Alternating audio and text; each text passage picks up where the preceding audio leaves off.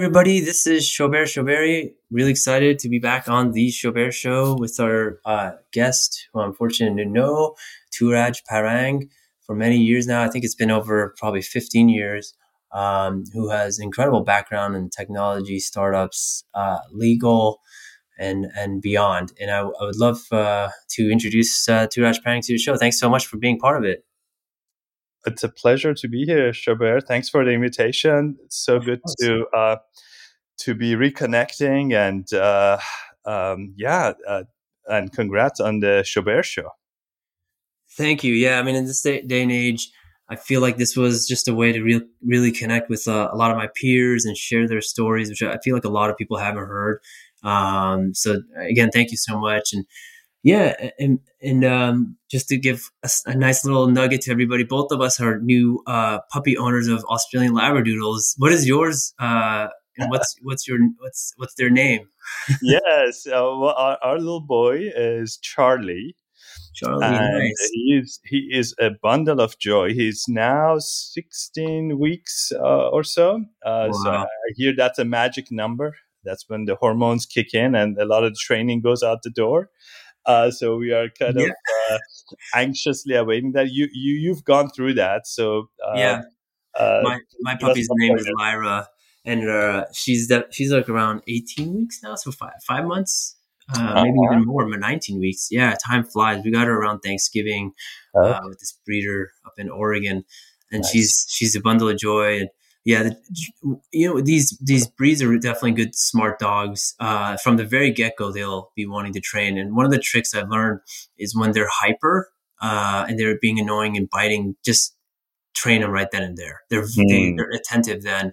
Um, they'd love to learn about uh, you know tricks from at that point. Uh, yeah. So one suggestion.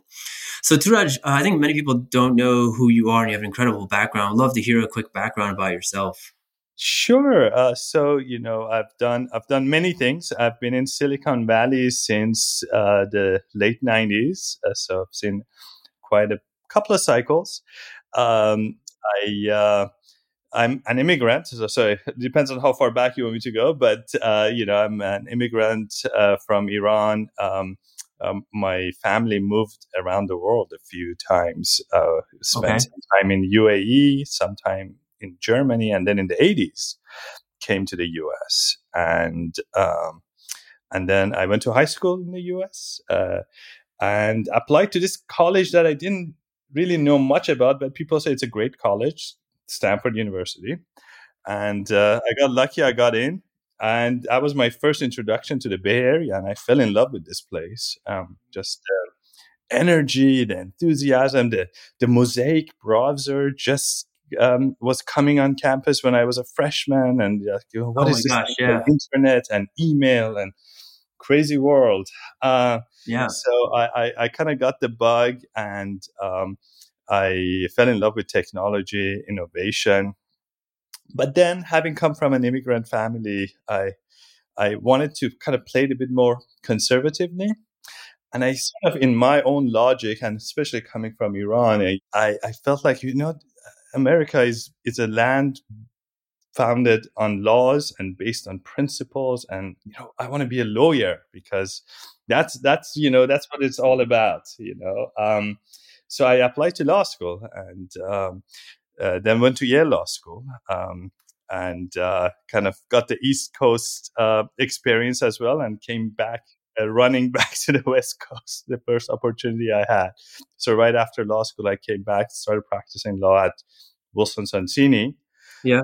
Um, uh, so i really wanted to be a lawyer um, because i felt that you know that's where uh, you know all the action was. And then very soon uh, i realized that maybe my temperament is better suited to be more on the business side than on the legal side. And so i kind of made a quick switch spent a few years in venture capital and then really got, got up the courage to be an entrepreneur and uh, kind of started my first company in the 2004 5 timeframe and have done a few startups since then. Uh, some of them successful some of them not so successful.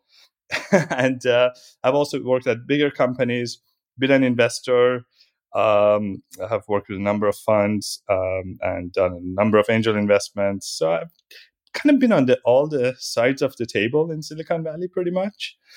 Uh, yeah, so me in a nutshell. Yeah, I mean it's fascinating. You have definitely a, a, a an eclectic background in working in tech with with a law degree. That you have a lot of advantages to see what what's right, what's wrong, um, and you know making sure everything is is is clean because there's a little bit of a gray area when it comes to technology and law, uh, which is really always fascinating because you know is this actually something you could kind of uh, disrupt and be uh, fruitful uh, for the world? Um, mm. I know you're working on something really fascinating right now in robotics. Love to hear more about. Um, I mean, I'm I'm intrigued. When you came here to US, where did you uh, go to high school before going to Stanford? And uh, mm. you know, I yeah, I went to, well, I, uh, we lived in Southern California in San okay. Fernando Valley, uh, sort of uh, part of LA. Yeah. And um, I kind of wanted to go to a, a high school uh, that was more science oriented, math and science oriented. And they had this program called Magnet, uh, where in each region there is a specialized school. Uh, there was performing arts magnet or science, um, math and science magnet. So I went to Van Nuys Math and Science Magnet School, and that was an amazing, amazing school. Made some lifelong friendships. Um, uh, in fact, some of my friends who actually uh, also got into Stanford, so we continued that throughout college years. Yeah, and and I mean, obviously, going to Stanford definitely helped you, uh, you know, re- really get plugged into Silicon Valley Mm-hmm. Um, but when you went to law school, when did you decide to say, I got to go back? Yeah, yeah. I, I, actually, you know, when I went to law school, I actually had the feeling that I was going to come back. And really, uh, after the first winter in New Haven, Connecticut, uh, that that resolve got quite solidified. sure, I love New York City, Manhattan, and yep. it was just a train ride away, and we would go some weekends over to New York City, and that was fun. But um, I, I did want to be in the hotbed of innovation, and to me, that was Silicon Valley, and. Uh, uh, I, I, wasn't wrong, you know, when I yeah, you made you made a good bet because Fenwick and West really, uh, as a if you're thinking of technology and law, I feel like it's the poster child organization. Uh, mm, well, yeah, yeah, yes, yes. Um, and you came at the right time. I think it was really growing in the Web 1.0 days, um, if I'm not mistaken. So, yes. you know, how was that experience like, and how did you get into Wilson? It was really well you know um, what happens in law schools is that you have a summer program um, okay. like in your second and third year where you kind of do an internship quote unquote they call summer associate uh, program which they really law firms wine and dine you and they try to kind of um, recruit you uh, for after you graduate um, sure. and so i spent a summer here um, in Silicon Valley at the Wilson Sonsini office, and I loved it. There, was, there was so much happening: IPOs and venture capital deals and mergers and acquisition. So I was a, I'm not a litigator. Uh, I was a corporate uh, corporate guy, contracts and commercial transactions and securities laws, and so um, I, I just loved it all. And then when I came back as a first year associate, it was a bit of a different experience. So there is a bit of a bait and switch. At least it used to be in the legal profession, where the summer associate program is so much fun, and you're just yeah. you're just enjoying it. And then, kind of like my first week, I was staffed on one IPO, uh, wow. three uh, M and A deals, um, and one venture deal and I was the only associate on those because the the other guys had uh, uh, you know kind of gone on vacation. I started I think in August or September. It just freaked the hell out of me. uh, there were rooms, literally physical rooms of paper um, documents that uh, were part of the diligence that I had to kind of sift through. So it was a bit of a baptism by fire, and uh, yeah, I got quite burnt out in the first six six months. I would say. Mm, well, uh, yeah. Excuse me. I think I mentioned the wrong law firm, Wilson Sonsini. Yes. Um, yes. And no, no the, yeah, and they're the ones who've represented the big companies like Google's and yes. um, and the Yahoos of the world. And uh, yes. Yeah, and I can imagine uh, the workload must have been intense coming in right away, going to work for a company that's going public. Uh, but also you know the the wealth of knowledge, the relationships must have been priceless. Um, and and I know a lot of my friends who are law, um, you know, they have that same issues. Like, do I go to pursue the the, the tenure and become a partner? Um, and if they have the persona, then they they go that route uh, and play that game. Uh, the other is like someone like yourself who has more of a you know wealth and depth to you know go and do something like venture capital and a startup world. So when when did you decide that it's time to move on? Uh, that decision happened very quickly. so okay. I didn't last a year in Wilson Sonsini. So um, wow. Um, okay. Uh, yeah, I, I, think it was like this. After six months, I was like, "Oh my gosh, what have I done?" And uh, uh, and I kind of sent a note, SOS note, to the alumni network of Stanford University and say, "Hey, look, I come to Silicon Valley, but I don't feel like I'm cut out to be a lawyer. Uh, love to learn about venture capital if someone would have me. And as it happens, um, uh, one of the um, uh, one of the Stanford alumni that saw my message, um, uh, she was um, setting up the U.S. Uh, arm of a European venture capital firm called Earlybird, and they were looking for some um, an associate. And so, yeah, they, they sent me a note, say, "Hey, you want to talk to us?" And I went, and we hit it off. And I, as I mentioned, I, I, lived in Germany, so I had some German background. So I'm sure that was some uh, there was a little plus there too, and I was eager to learn. Um, and so they took a chance on me, and I'm grateful they did because that kind of changed the trajectory of my career. Uh, a few years later, though, after the crash and uh, uh, the first kind of a dot com bust, um, yeah. I um, I, I started actually having second thoughts about that decision. So I um, actually went back into law, this time at O'Melveny and Myers, uh, uh, with a team that I had met before and I really uh, respected. And um, yeah, kind of went in a slightly different angle um, and was kind of trying to build a practice. And um, interesting. After a couple of years of that, I realized, you know, yeah, maybe I, I want to be a really be an entrepreneur. So you know, I, I haven't had the most direct career trajectory. so I have zigged and zagged, but that's okay. You know, you yeah. you make mistakes, or you feel like you made a mistake, so you try to course correct. Uh, but throughout, you know, I have always um, made learning my primary objective. So whatever I've done, I've, I've wanted to be in a situation where I can learn. And yeah everywhere I have been, I feel like I have come out of that experience uh, a better version of myself. Well, that's great. I'm glad that you've learned, and, and you, th- that's definitely incredible that you had the, the thought process and you to maximize obviously your background. You know, when the market you know really hit, and I'm assuming it's around like 2000, 2001. Yeah. Go yeah. back into law, which is obviously a little bit more conservative and traditional, but you know, you could still you know stay within Silicon Valley, work and then when the time was right, you went to start a new company. Uh, mm-hmm. And this is, uh, you know, starting a company is very hard, no matter what your background is, um, and you know your age range for that matter. Uh, so, what was the company? Um, I, if I'm not mistaken, it was Jaxtr, first, right? Yeah, uh, Jaxtr. Yes, yeah. and and this is really early days of mobile. I mean, we're talking oh my before gosh. the App Store ever launched. Uh, yes. So, yeah. so, can you tell me what Jaxtr meant? Like, what was it uh, for? so this is in the, at the time of Napster. If you, if some of you may be old enough of your listeners that yeah. remember the thing called Napster, which was a peer-to-peer music sharing, um, and uh, uh, so it was kind of like our play on your phone jack meets Napster. So um, what our original vision was to kind of um, well, let me back up a little bit. At the time, uh, where in 2004 2005 timeframe. Phone calls were super expensive. Not just long distance calls were super expensive uh, mobile calls were also very expensive even domestically. So um, phone plans were different. They weren't oh, unlimited they weren't national yeah. they were yeah so i completely remember that.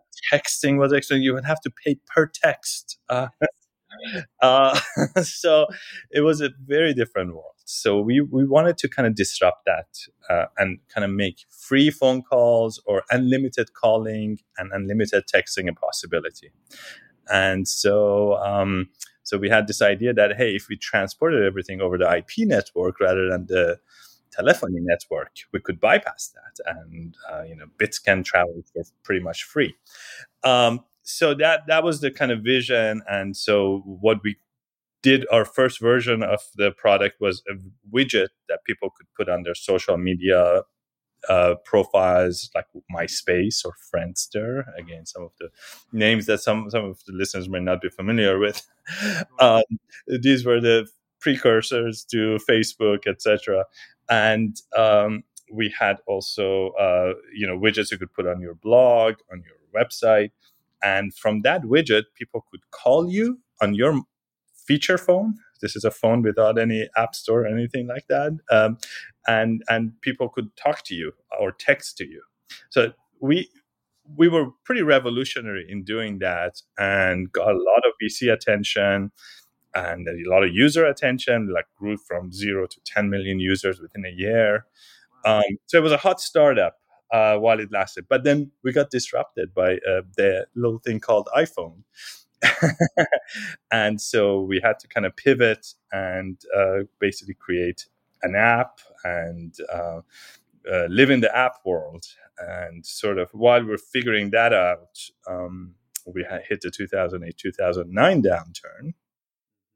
And uh, we were on a grow, grow, grow strategy, not monetization plan. And so uh, uh, there wasn't any more mo- VC money to be had. VC money was being funneled to companies that had a monetization and business plan. Right? They they could they could self sustain. So, correct. Unfortunately, um, we lost the support of the venture community and had to do a fire sale.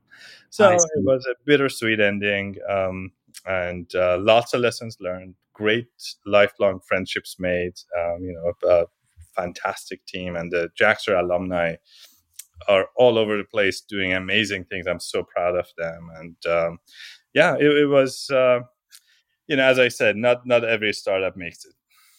Yeah, and and look, I mean, you got to say like it was the timing was r- good initially, and then on you know something disruptive came like the App Store, and even then it the timing was not there because the, the iPhone when it just came out had maybe millions of people. Now you're talking about billions. Like yes. the, the reach of these smartphones are everywhere. So that's why products like WhatsApp, WeChat, Telegram, Signal, they're all like successful based products and companies. They took time. They didn't happen overnight. Um, but, and there's many more, like I can name drop many more text apps, uh, you know, that offered and WhatsApp, you know, like definitely leverage free calling even within the iPhone. Um, so, you know, for your product, Jaxtr was just early. It might have just been the timing was, uh, yeah. Was, and it's hard. I can imagine, you know, the, the challenge of like knowing that uh, now, um, you know, you, you the learnings is definitely there. Um, Indeed. In fact, there have been some studies done. Uh, I think Bill Gross of Idea Labs has done one of the studies where he looked at his portfolio to see, you know, what, what was the number one factor that kind of determined uh, success or failure uh, for for their uh, startup, and um, you know, the timing market timing was the number one, not the team, not the technology. Wow. That's really you know, it was it was just timing. Yes. So yes, uh, you're absolutely right. We were a few years ahead of our time, um, and uh, yeah, that's not something you can control. yeah, um, that's true. One interesting thing is again, like I, I love the evolving factor and how you have changed uh, your career path. And again, these are learnings but also taking advantage of your skill set. Um, you know, as a lawyer, you've done venture capital, and entrepreneur. You then, you know, I think this is like an interesting role. You've done corporate development in different companies, uh, one of which you eventually did uh, webs, and then um, over time yes. you went to uh, the largest domain, at least as a brand company in GoDaddy. So, would love to hear, you know, after Jaxtr, you know, how did you decide on doing this as a role and then joining webs? Mm, yeah, good question. Um, you know, w- one of the things I realized at uh, Jaxtr was that look, I wish we had created better partnerships and better strategic alliances um, because I saw other sort of competitors um, at the time who had started around the same time. And in fact, in my opinion, had inferior technology, uh, did amazingly well. Uh, one of them sold for a hundred million dollar plus um, prior to even launching their product.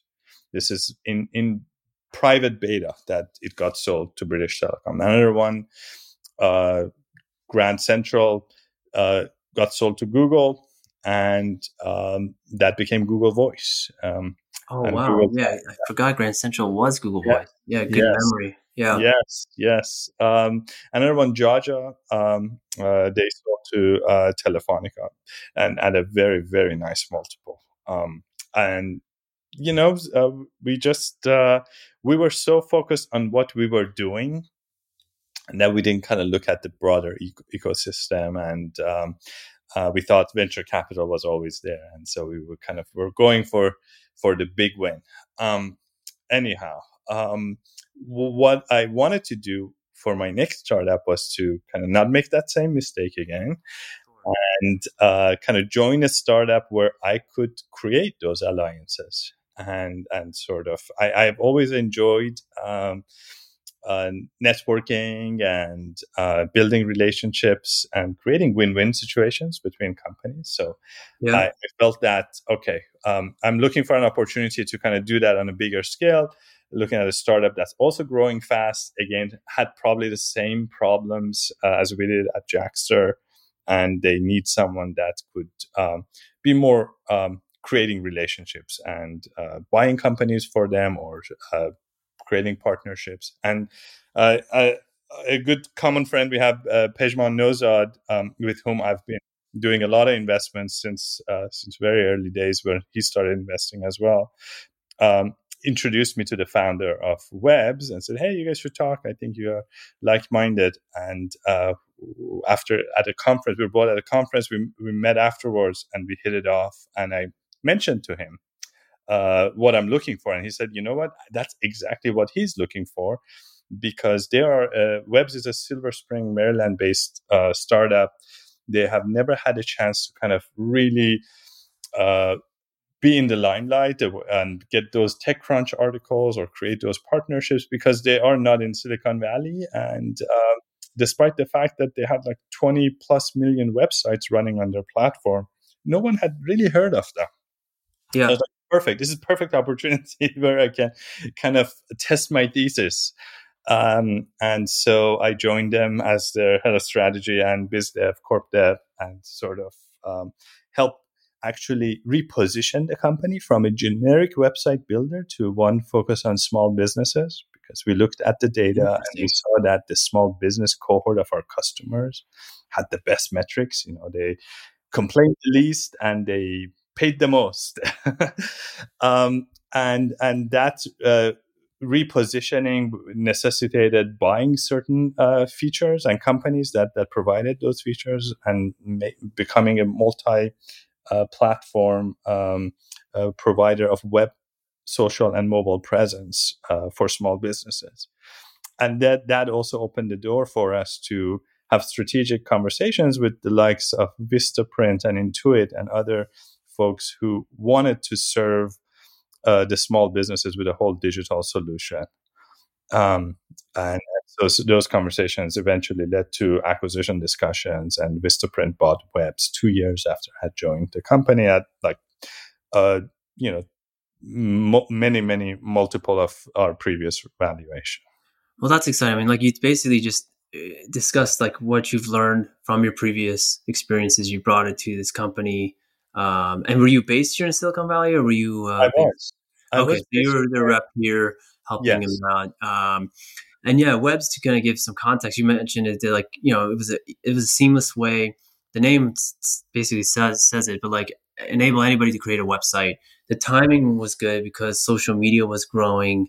Um, so people were mostly creating their person personas on social media and social graph Um, however, on the business level, uh, like you mentioned, Webs is one of those tools um, that really helped out. And then, and then the interesting thing is, and I mean, the Webs founders, very fascinating. The team uh, now, you know, many of which they've become alumni, started other companies, very successful. But like Webs also took advantage and spun out a company uh, during the Facebook uh, App Store days and the App yes. Store iOS days, right? Do you want to mention yes. this? I think it was Social was Gaming social, Network. Yeah, SGN, Social Gaming Network. Yeah. Um, uh, that, that was an interesting story as well. Yes. And uh, uh, very much so. And uh, you mentioned that they have uh, they actually regrouped uh, most of the brothers and uh, they created this company called Truebill, Correct. which yeah.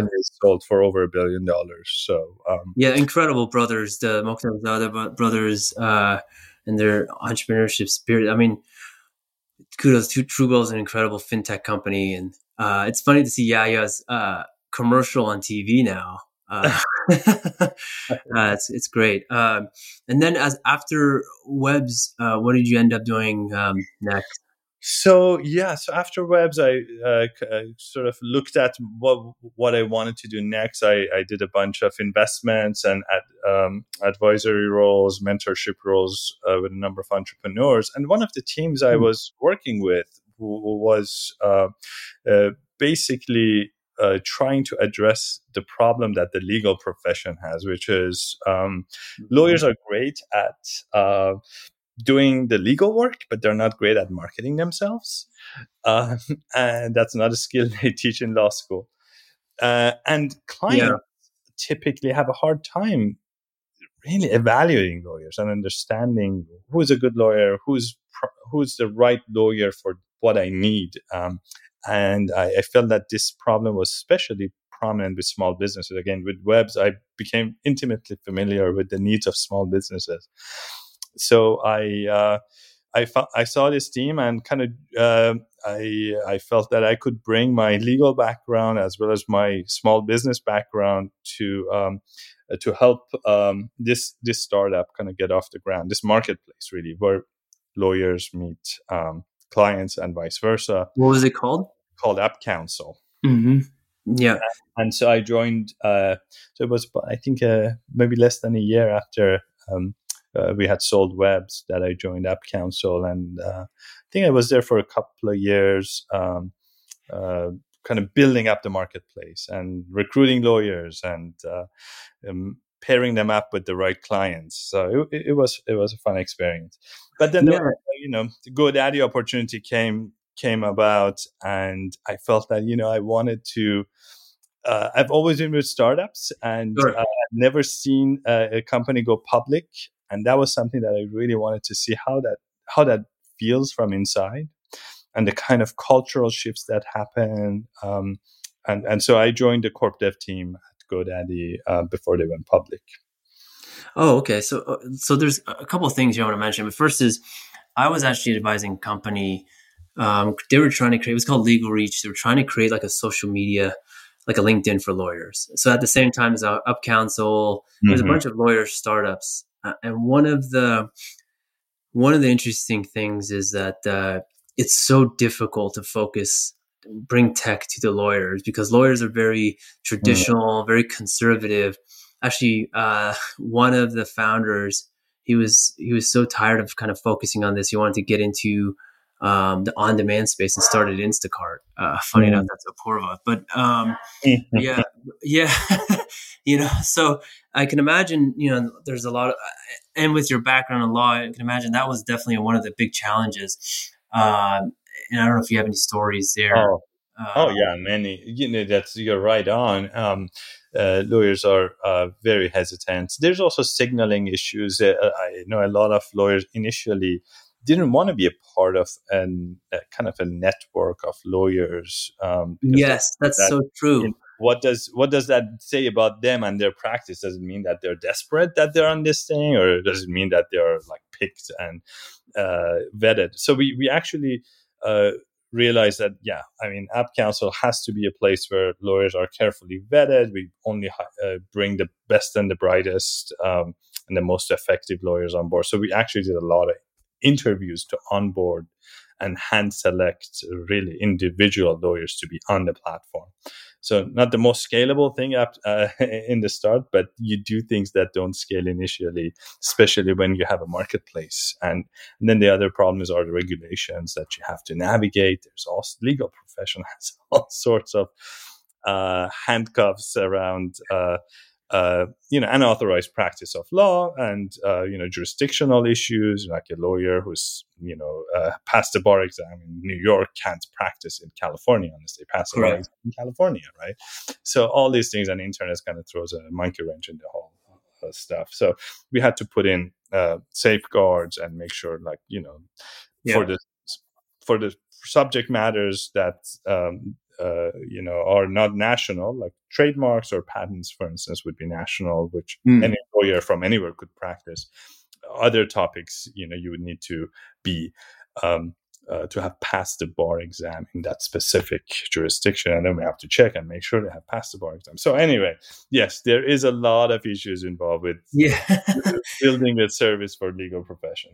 Yeah uh, something to keep in mind for the startup uh, listeners out there uh, who are interested in the law uh, space. And then uh, it is interesting. Like I've I've been fortunate enough to work um, within a lot of startups. And then, you know, one of the things that I was missing out, exactly what you mentioned with you were joining GoDaddy. I've been in like mobile advertising um, for many years since inception of the App Store, and I never really worked for a public company, and so now I do, and I see so much different things that I like, value differently. And if, eventually, if I go back to startup scene um, and industry, I have a lot more knowledge share with it, which is the scalability of corporate companies mm. and the ability to kind of say instead of like trying to, I don't want to call it nickel and dime, but like trying to you know really go through everything in smaller portions to, to scale up now you're basically working at budgets that are six, seven figures um, minimum to really change um, how a business gets done. And and the you know planning is within 12 to 24 months on average, 18 months.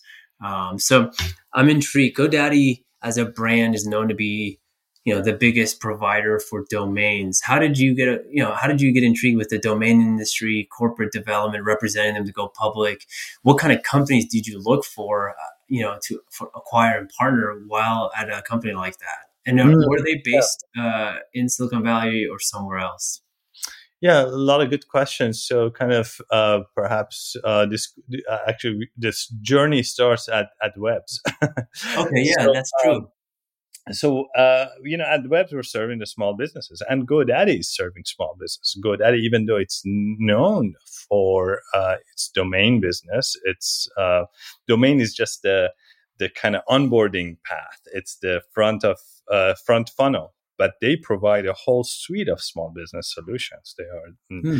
they see the small businesses uh, before they are even a small business. They're at idea stage. Whenever someone has an idea of a business, they want to get the domain name for it. So yeah, so GoDaddy is in prime position to to capture that uh, uh, entrepreneur um, in, in at, at a very very early uh, inception phases of their idea. So um, yeah, GoDaddy was uh, always someone that we admired at Webs, and uh, in fact we uh, tried to meet with them and see if there was something strategic to be done. Um, that didn't happen at the time. But what happened was that uh, a few folks that I met and advisors that I recruited to Webs uh, ended up joining GoDaddy. Um, and cool. uh, these were folks that I really respected. Um, and so what had happened was GoDaddy sort of got bought out by private equity firms, and they went through a whole leadership change mm. in preparation for the IP, getting kind of ready to be to go public. Um, and some of these leaders were the ones that I just mentioned to you, who were advisors and mentors of mine. And and when they joined GoDaddy, I kind of started to pay closer attention and when and they reached out to me and said hey you know we feel like you'd be a great fit here. Um, and uh, yeah and and once i went in there and kind of started looking uh, at the numbers and at the business i was like blown away by what a fantastic opportunity they had. And it's still i, I would say still has a lot of opportunity ahead of it um, godaddy does um, and I went there, you know, thinking, okay, well, look, I'm going to be here. I'm going to learn this, kind of see how the big company works, and then I'm going to leave after a couple of years. I end up staying for seven years. Seven and, years. Wow, that's incredible. and the reason yeah. I stayed was that I just love the team. I, yeah. Uh, the culture and the team w- was the glue that, that I could not uh, uh, escape from. I mean, just uh, amazing. Uh, probably one of the best environments that I'd ever worked at. It was before I joined my latest company, Serve Robotics. Um, mm-hmm. But GoDaddy was just an amazing, amazing time. And the wow. seven years really flew by. Yeah, I was gonna say. I mean, if you know, seven years flies definitely flies by. I remember you when you initially joined. It's incredible. Uh, were you okay? So you you're mentioning the team, the experiences. Were were they based here? Were they based somewhere else? Hmm. The company. Yes.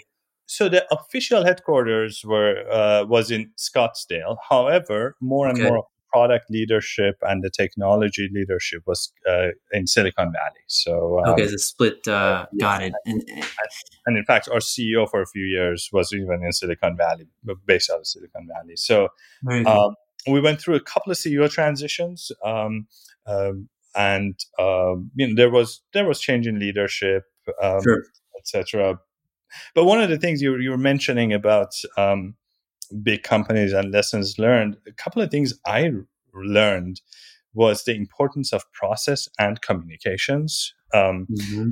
When you have uh, a big big organization like that, you know, we were like uh, seven eight thousand employees, global.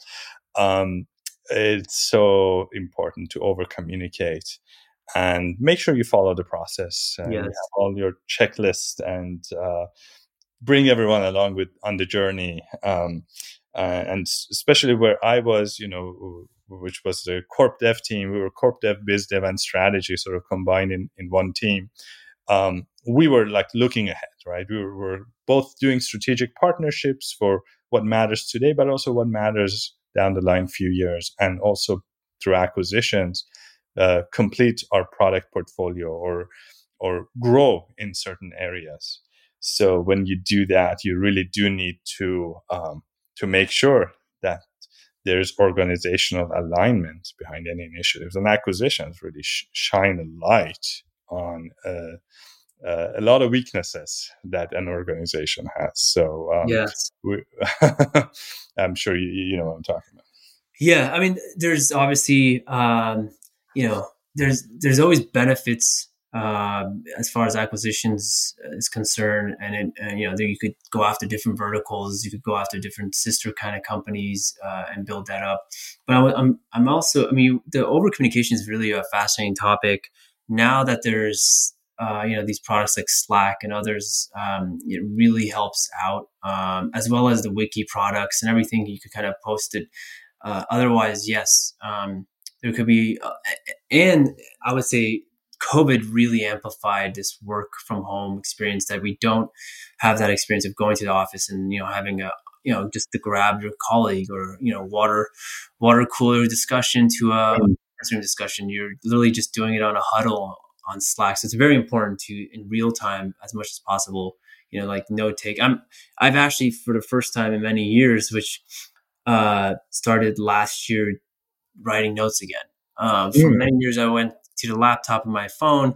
And, um, and I was like, I just, you know, since working from home, like, you know, I'm going to try again note taking, and it's it's definitely made a huge difference. It's a little harder because, in, to a certain extent, you got to put it back on the digital world if you're uh, updating the notes from your notepad. But for me, it's like that uh, multiple times reminds me uh, of what to prioritize and what to focus on and communicate with, um, especially working for a big company.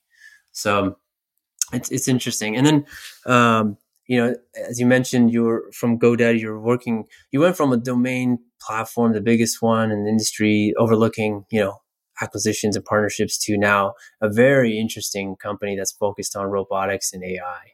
Um, I'd love to hear your story and how you met the team and uh, when oh, you decided to join. Were you uh, advising investing? Were you uh, you just knew them from being friends and peers?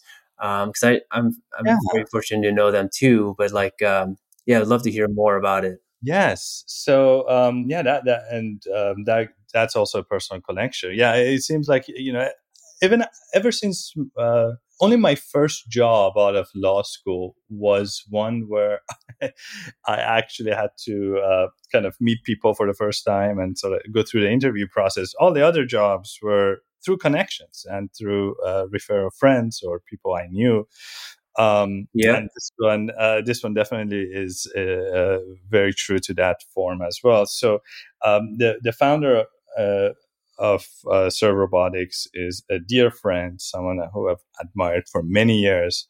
Uh, in fact, we, uh, my wife and I, encouraged him to move from Canada to Silicon Valley, um, and uh, also kind of encouraged him to work with the with a Pear Venture Capital, where I'm an operating partner, and he became an entrepreneur in residence there. And while he was there, him and I uh, started a little project, a side project, fun project which was uh, sort of a AI driven menu uh, for restaurants, um, kind of based on pictures and ingredients, and, and so it's like something oh. fun. yeah, that's really fun. Yes, I, I, and so we kind of um, Ali on over a weekend had kind of uh, uh, created this um, this app, and we were kind of showing it around. And uh, one of the folks we thought would be interested in a project like this or could be a potential um, uh, licensor, licensee of it, or um, uh, perhaps customer of it was Postmates. So when Ali, uh, who is the founder, uh, met with uh, the Postmates folks, they just uh, fell in love with him and they wanted to grab him right away. And so they, oh, they basically story. Acquired, yeah, they acquired him. they acquired our little project, um, and he he became the head of Postmates X, a special yeah. projects within Postmates. And one of the uh, initiatives that he um, started was a robotics uh, initiative. Uh, he actually has a PhD in robotics from UBC. Wow. And uh, he specialized in computer vision and AI, and uh, he, he kind of immediately saw the application of that technology to robotics and uh, making uh, you know delivery a lot a lot more um, uh, efficient and effective with the help of robots. And so um, uh, they sat on experimenting with different form factors and different robots, and uh, pretty soon kind of arrived at this really cute. Uh, design uh, that's uh, the current version of the Serve robot. Um, you can see it online if you go to serverobotics.com. And uh, yeah, we, we have these robots that have been doing food deliveries uh, in and around Hollywood and West Hollywood. And they're pretty popular with celebrities that bump into them and they want to take selfies with them. um, and we are now actually doing some uh, some deliveries within um, the Bay Area as well. Um, so these are sidewalk robots. Um, yeah. our, our, mission is to create robots that serve humans. And we believe that um, sidewalks are a perfect place for robots and humans to kind of uh, mingle and uh, help each other. Um, and uh, delivery, especially an area where we don't have enough drivers um, mm-hmm. that do these food delivery. And it's so expensive that a lot of items um, people want them to be delivered, but because of the delivery fee, they're not ordering them. So we think we can we can help the small businesses and local communities and uh, uh, help more and more goods and services to become accessible by people by the help of robots. Yeah, I'm, I'm intrigued. I mean, I have a lot of questions, but I know due to time, I I, I feel like I want to specialize in what you do best, which is like, okay, you're you're you know your legal hat, your entrepreneurship hat, working at in a strategic partner hat, you know, at a company that's robotics. I can imagine, you know, you want to do something like a delivery on a sidewalk, uh, even if it's for let's say the simplest thing, which is like food, right? On demand food within the hour.